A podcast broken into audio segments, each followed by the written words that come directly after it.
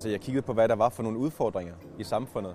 fordi der ligger en enorm tradition i at være på et meget gammelt og flot institut. Det er sådan, at man har ansvar for sit eget læring. Først og fremmest så synes jeg, at altså, pensum på min uddannelse var virkelig spændende. Jeg har været meget sådan engageret i øh, politik på forskellige måder. Og så synes jeg også, at der er nogle gode studiegrupper, man kan have, øh, hvor man virkelig lærer hinanden øh, rigtig meget at kende. Og der synes jeg, at KU øh, udbyder en rigtig god linje. Det virkede som om, der var et rigtig godt sådan, fagligt fællesskab. Det er et fedt sted at være, og det er nogle fede øh, lokaler og områder, man har at læse og studere i. Der er et godt studiemiljø.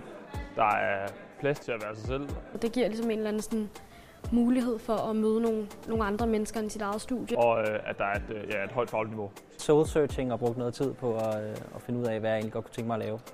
At, øh, at det her fælles studiemiljø betyder rigtig meget på stedet.